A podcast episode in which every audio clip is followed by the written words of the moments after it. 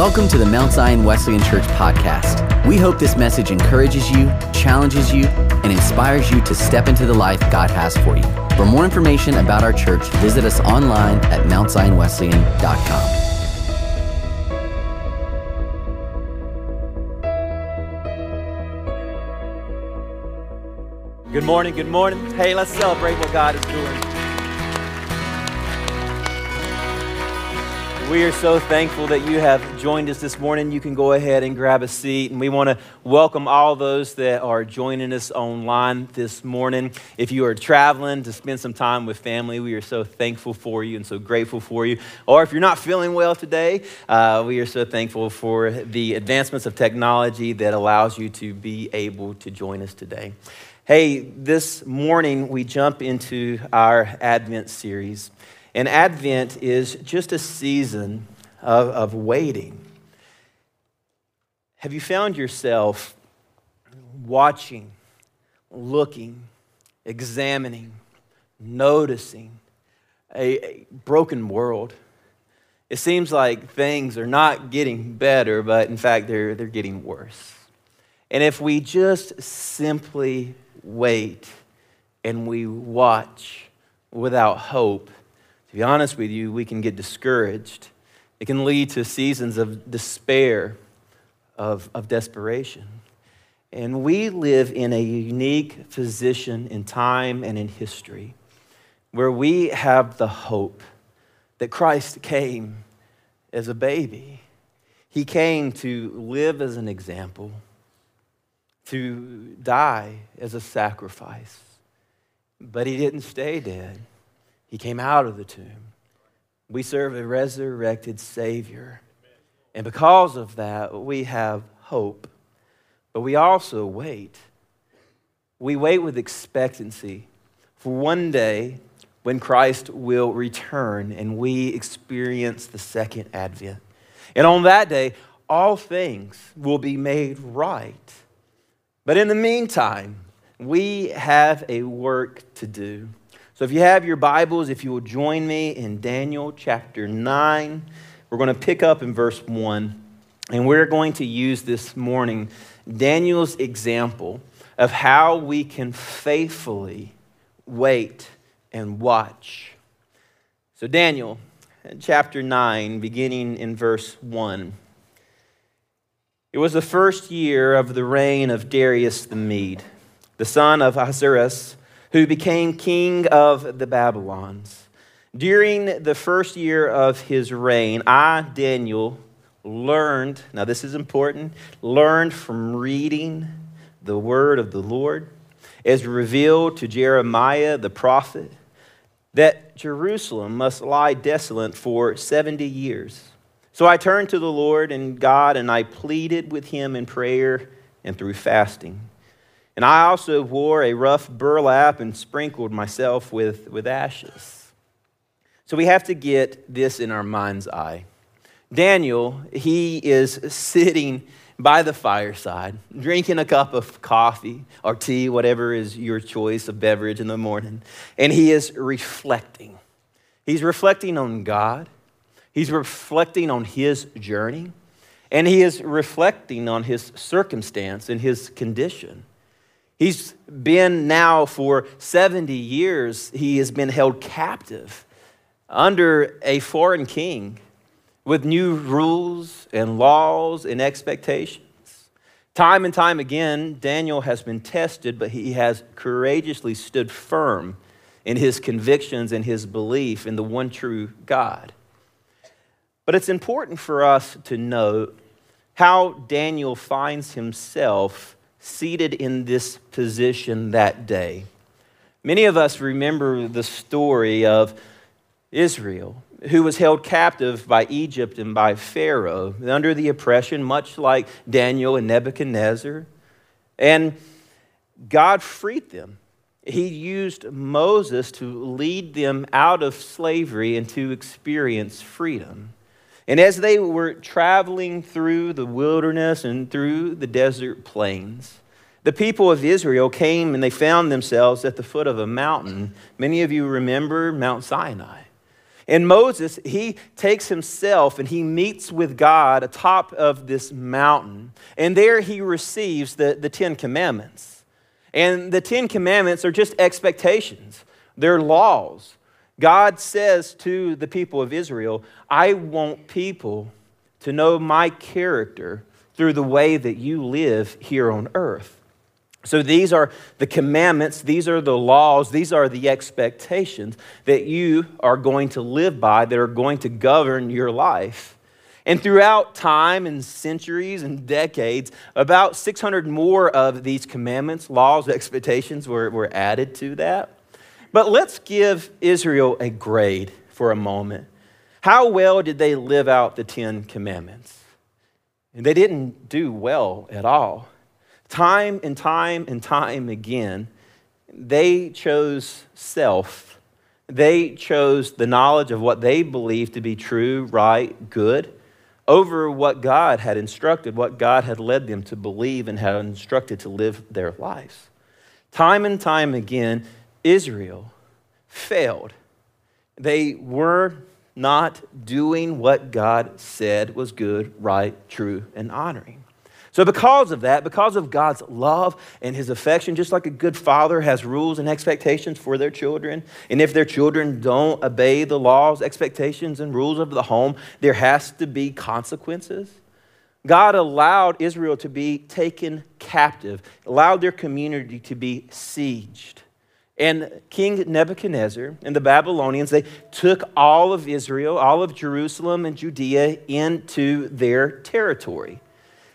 Now, here's the thing as we reflect on Daniel's life, was Daniel a good guy? Yeah.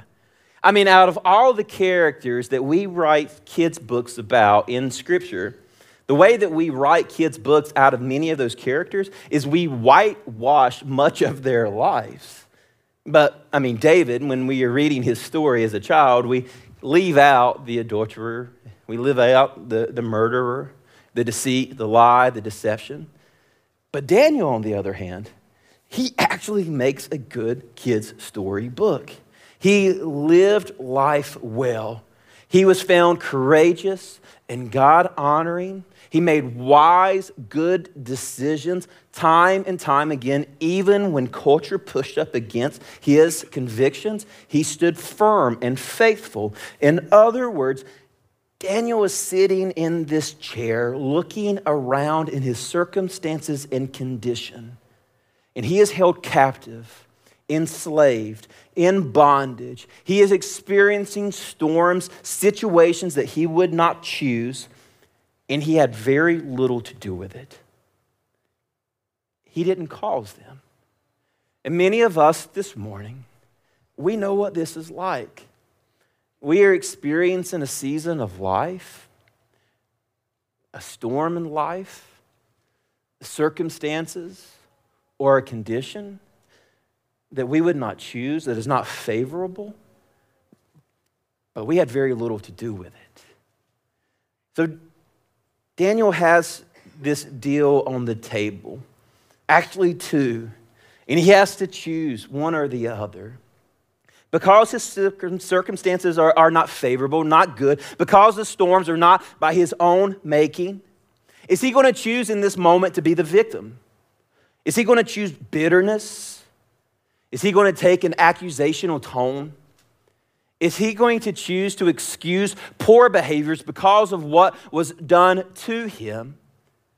Or is he going to choose a better way, a more God honoring way? So, scripture tells us that Daniel, he opens up the scroll of Jeremiah and he is doing his devotions. And these are the words that he is reading that day. We actually know exactly what Daniel was reading. Jeremiah chapter 25, beginning in verse 8, reading through verse 11. And now the Lord of heaven's army says, Because you have not listened to me, I will gather together all the armies of the north under King Nebuchadnezzar of Babylon, whom I have appointed as my deputy. And I will bring them all against the land and its people and against the surrounding nations. I will completely, I will completely destroy you and make you an object of horror and contempt, and I will ruin you forever. I will take away your happy singing and your laughter. The joyful voices of the bridegrooms and brides will no longer be heard. Your millstones, they will fall silent, and the lights in your homes will go out. This entire land will become a desolate wasteland. And Israel and her neighboring lands will serve the king of Babylon for 70 years.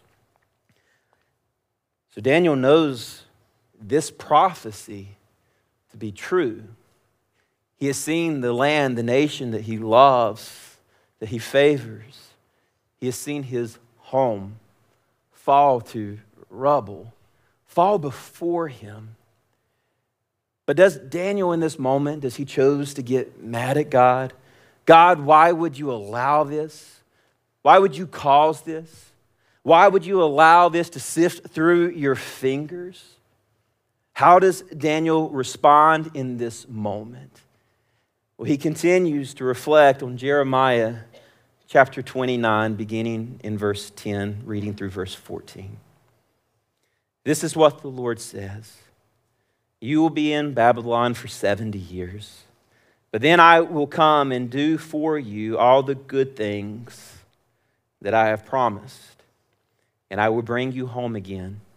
For I know the plans I have for you, says the Lord. They are plans for good and not for disaster, to give you a future and a hope. In those days when you pray, I will listen. If you look for me wholeheartedly, you will find me. I will be found by you, says the Lord. I will end your captivity and I will restore your fortunes. I will gather you out of the nations where I sent you, and I will bring you home again to your land. So, Daniel, he is reflecting on his circumstances, looking at all that has gone wrong in his life.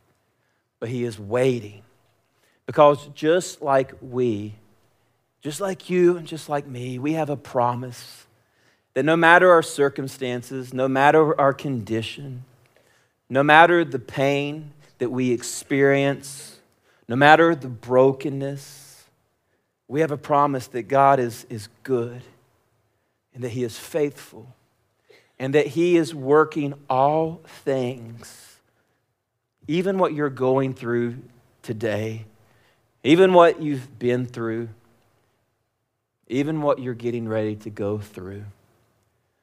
God is working those for the good of all those who believe and trust in Him.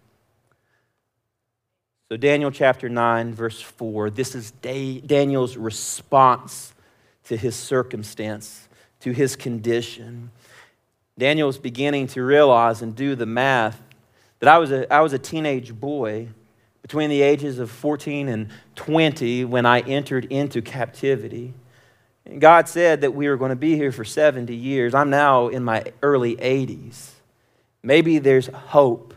Maybe there's freedom. On the other end, maybe I will re enter into my homeland before I breathe my last breath here on earth. So he's reflecting in verse 4.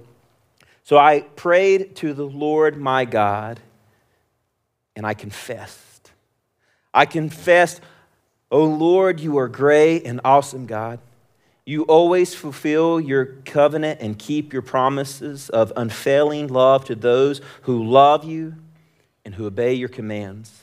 But we have sinned and we have done wrong. We have rebelled against you and scorned your commands and your regulations. We have refused to listen to your servants, the prophets who spoke on your authority to our king and princes and our ancestors and to all the people of the land. Lord, you are in the right. But as you see, our faces are covered with shame. This is true of all of us, including the people of Judah and Jerusalem and all of Israel, scattered near and far, wherever you have driven us because of our disloyalty to you. O Lord, we and our king, our princes, and our ancestors are covered with shame because we have sinned against you. But the Lord our God is merciful and forgiving, and even though we have rebelled against him, we have not obeyed the Lord our God. For we have not followed the instructions he gave us through his servants, the prophets.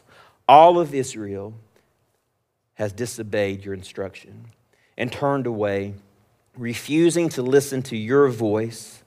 So now the, the solemn curse and judgment written in the law of Moses, the servant of God, has been poured down on us because of our sins.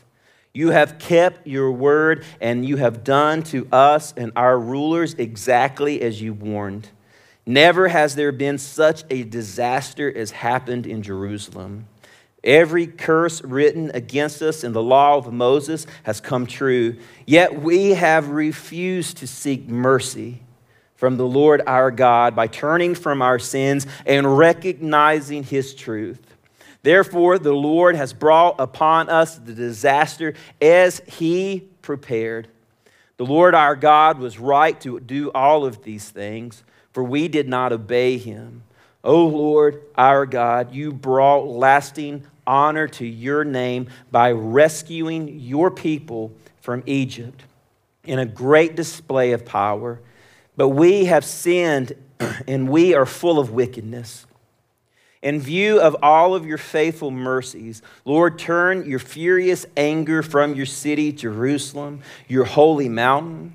And all the neighboring nations mock Jerusalem and your people because of your sins and the sins of your ancestors. So, oh God, hear your servant's prayer. Listen as I plead for our own sake. Lord, smile again on your desolate sanctuary. My God, lean down and listen to me. Open your eyes and see our despair. See how your city, the city that bears your name, lies in ruins. We make this plea not because we deserve help, but because of your mercy. O Lord, hear. O Lord, forgive. O Lord, listen and act. For your own sake, do not delay. O my God, for your people in your city bear your name. And I went on praying and confessing my sin and the sin of my people, pleading with the Lord my God for Jerusalem, his holy mountain. Daniel a good man who did good things, after reading the words of Jeremiah, comes to the conclusion that he is wicked, comes to the conclusion that he is not deserving of mercy and acceptance. It's the words of Paul to his protege, Timothy. Timothy, Make no mistake about it. There is no greater sinner than I. And this leads Daniel to a place of confession and repentance. As he is watching and as he is waiting, he confesses his sin and the sin of the people that he loves and a nation that he cherishes. I believe that we as a people, we have lost the desire and we have forgotten the power of confession and repentance.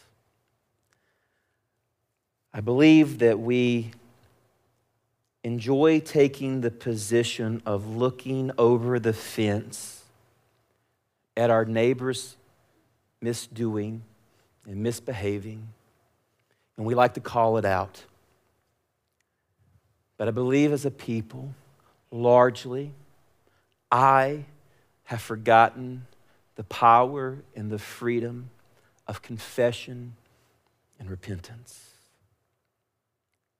I believe that we like to come to the altar and we like to pray for freedom from what we are experiencing, that we be spared from it. We like to bring other people's burdens and sins, but we have lost the desire and the position to come to an altar and to repent, to confess, to recognize God, you are right, righteous, you are holy, and we are wicked. I am wicked. And I know that we have been taught that each and every one of us are snowflakes or skittle, and that our voice and our opinion is God's gift to humanity. But Daniel brings into focus and perspective the words of Romans that each and every one of us have fallen short of the glory of God. Romans chapter 2, verse 4 says, Don't you see how wonderfully kind and tolerant and patient God is with you? Does this mean nothing to you? Can't you see that his kindness is intended to turn you away from your sin? Jeremiah, he also writes the words we find in Lamentations chapter 3, beginning of verse 22. And these are also what brings Daniel to the place of confession and repentance. Lamentations 3, chapter 22 Because of the Lord's great love, we are not consumed, for his compassions never fail. They are new every morning. Great is your faithfulness. And I say to myself, The Lord is my portion, therefore I will wait on him. If you perceive there being a distance between you and God, it is important for us to recognize and note that that is by our doing, by our wrong understanding, or by our deliberate disobedience. Scripture reminds us that God is always pursuing us, his beloved, out of great mercy and love, with a desire to bring us back into a right relationship with him. But often, because of pride and because of a victim mentality, we will drive a wedge and create distance between disobedient me and a loving, pursuing God whose deepest desire is right relationship with his creation, with his sons, and with his daughters. So Jeremiah points out three characteristics that if we can understand this, we will delight in confession and we will long for repentance because we will desire a right relationship with a righteous God. He says, because of the Lord's great love. Psalm 103, verses 10 through 11, He does not punish us for our sins. He does not deal with us harshly as we deserve, for His unfailing love towards those who fear Him is as great as the height of the heavens from the earth. Romans chapter 5, verse 8. But God showed his great love for us by sending Christ to die for us, that we are still sinners. Jeremiah 31, verse 3 says, Long ago, the Lord said to Israel, He said to you and to I, His chosen people, I have loved you, my people, with an everlasting love. With unfailing love, I have drawn you back to myself. Jeremiah says that God is compassionate. Psalm 145, verse 8 says, The Lord is merciful and compassionate. He is slow to get angry, and he is filled with unfailing love. The Lord is good to everyone, and He showers compassion on all of His creation. David, on reflecting upon his adultery, his murder, his deceit, about God's compassion, writes these words Oh God, have mercy on me. Because of your unfailing love and because of your great compassion. Blot out the stains of my sin. Wash me clean from my guilt. Purify me from my sin. Jeremiah tells us that he is faithful. Psalm 145, verse 13 says, The Lord always keeps his promises, and he is gracious in all that he does. He is faithful. Psalm 36, verse 5 says, Your unfailing love, O Lord, it is as vast as the heavens. Your faithfulness reaches beyond the clouds. When we go through seasons of difficulty, when the things that are within our view, when we see storms on the horizon, when we are dealing with the brokenness of relationships, of what we have done or what they have done to us, when we deal with the disappointment of corporate downsizing or something that we have given our lives to turning its back on us or betraying us, when our health, our mental stability begins to decline, we have to recognize that God is good and that He is sovereign. And although He is allowing it, it is not because He is mad at you. It is not because you are such a screw up. It is not because he is so disappointed and he is taking the position of punishing you. He is refining, he is pruning, he is setting you up, he is creating a platform so that he can be glorified. It is all about perspective. And when our perspective becomes filtered through the lens of the cross, and we realize that God is loving and that He is compassionate and that He is faithful, we conclude what Daniel concludes, and that is that He is righteous. He is right.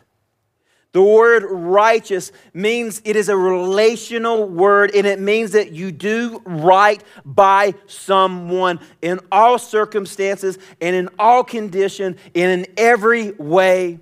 So, no matter what you are going through, God's righteousness is not suffering. God's righteousness is not compromised. He is good and He is sovereign and He is faithful and He is compassionate and He is loving. So we watch and we wait and we plant our heels and our feet in a firm foundation that He is good. He is a good father and he is for us. And in case we need to be reminded, Daniel refers to God's righteousness even in a season of captivity and suffering and things that he would not choose over and over again. In 9, verse 7, he says, To you, O Lord, belongs righteousness, but to us, open shame. Verse 14 of chapter 9, therefore, the Lord has kept ready the calamity and has brought it upon us. But the Lord God, He is right. Whatever He chooses, whatever we're going through, it is right. He is righteous. Verses 16 through 19. O Lord, according to all of your righteous acts, let your anger and your wrath turn away from us. For we do not present our pleas before you because of our righteousness, but God, because you are merciful. O Lord, O Lord, please forgive us. Oftentimes, the reason that we fail to gain a proper perspective in the seasons and in the storms and the difficulties that we are facing is because we refuse to repent. We refuse to confess our sins.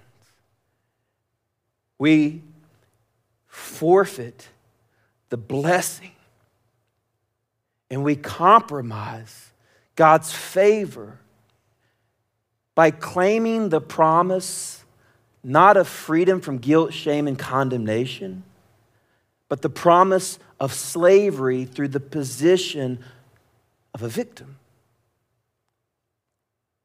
God says if you want to know freedom, if you want to gain a proper perspective, filter everything through the lens of the cross because of my great love for you. Isaiah 55, verse 7. Let the wicked change their ways and banish the very thought of doing wrong. Let them turn to the Lord that he may have mercy on them. Yes, turn to our God and he will be generous and he will forgive. So Daniel comes to this perspective and this mindset that God, all things that I've experienced in my life, the blessings as well as the curse, you have allowed. And everything that I've experienced, and as I wait and as I watch, I conclude that you are good and that you are righteous and that I am not. In fact, I'm wicked. But I'm not content here.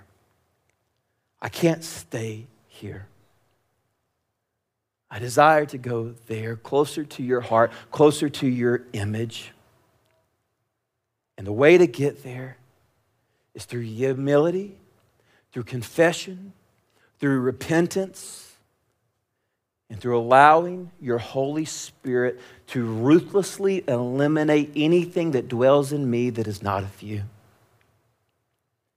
And if we want to experience revival, if we want to experience healing, if we want to experience what it really means to step into the life that God has for us. It begins by us confessing, recognizing our wickedness, our offense to a holy and right God,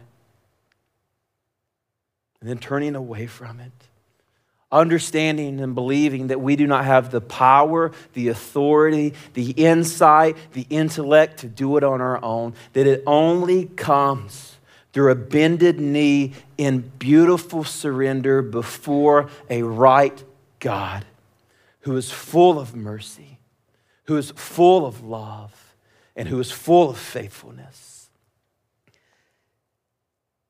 In verse 21,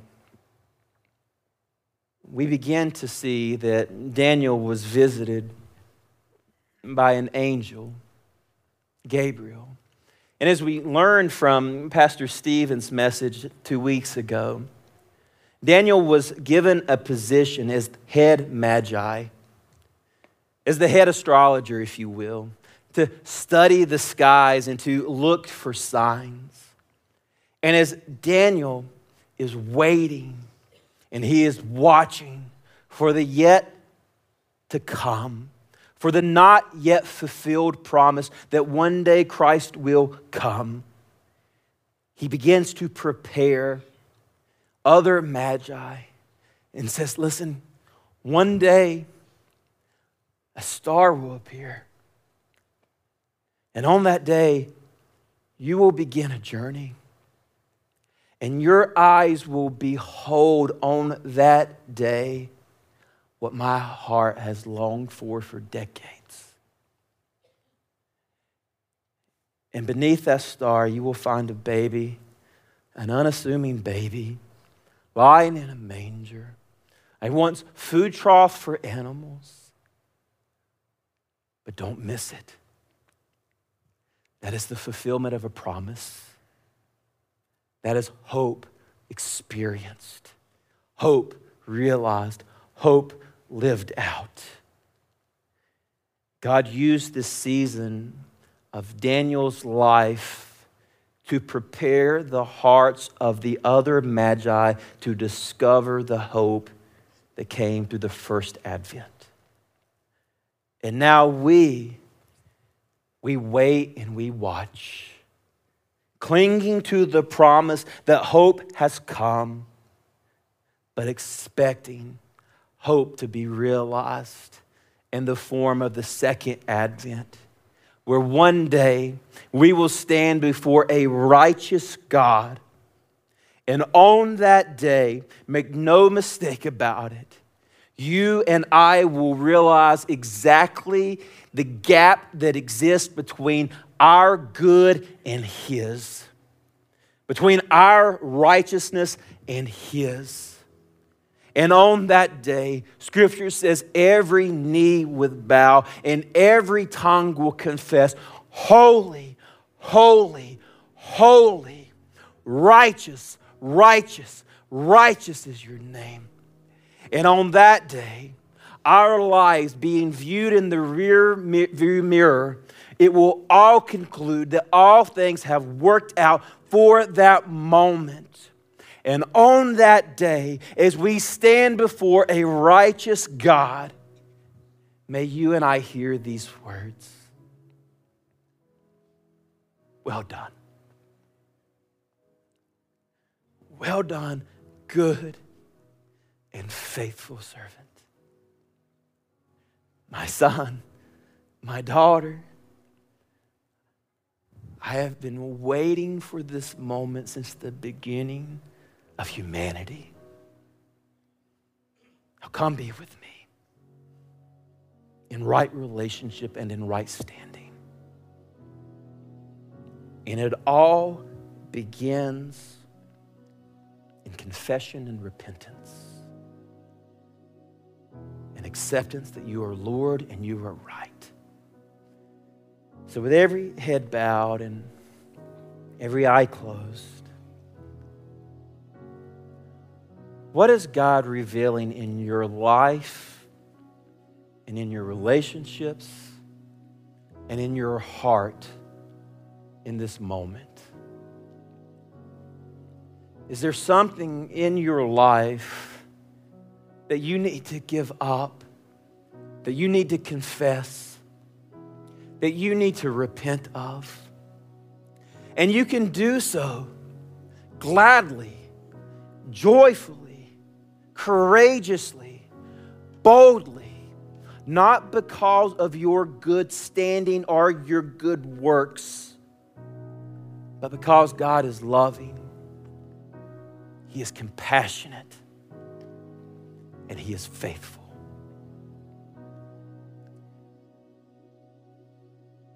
As we reflect and as we remember, as we watch and as we wait, much like Daniel did on that day, what is God revealing in your heart and in your life? What do you need to repent of? What do you need to confess? Not what does they need to, or not what they did or what she said, but what do you? In reflection of God's righteousness and his goodness, what do you need to confess? In this moment, right now, confess it. Give it to God. God who is slow to anger, He's quick to love and to accept and to bestow mercy upon his sons and his daughters. Before you can move forward, you have to stay here in this moment, lean into the tension. What is it in your heart, in your life, that God is asking you to confess, to repent? Father, we thank you for your mercies. We thank you for your grace. Thank you for your love. We thank you, God, that you are right in all circumstances, in all conditions, in every way. And Father, we recognize that there are things in our lives that break your heart. Father, we recognize that those things that are in our lives, not only do they negatively affect us, but they affect those that are around us. So, Father, we ask now, as we confess, we call that sin by name and we repent of it. As we turn away from it, as we rethink the way that we think about everything we trust and we believe and we claim the promises that because you are good and loving and compassionate and merciful, that you freely accept us. And that you do not hold our transgressions, our wrongdoing against us because of the covenant that we make with your Son, Christ Jesus, who died for our sins. And because Christ died, we are freed from guilt and from shame from condemnation. So when we hear that voice that produces those things guilt, shame, and condemnation in our lives we recognize that's not your voice. But God, when we feel your arm gently cross our shoulders, and as you draw us into your chest, and as you whisper in our ears, you are my beloved. May we recognize our Father's voice. So, Father, have your way in us and with us and through us. And we pray this in the name of the Father, the Son, and the Holy Spirit. And all God's people say,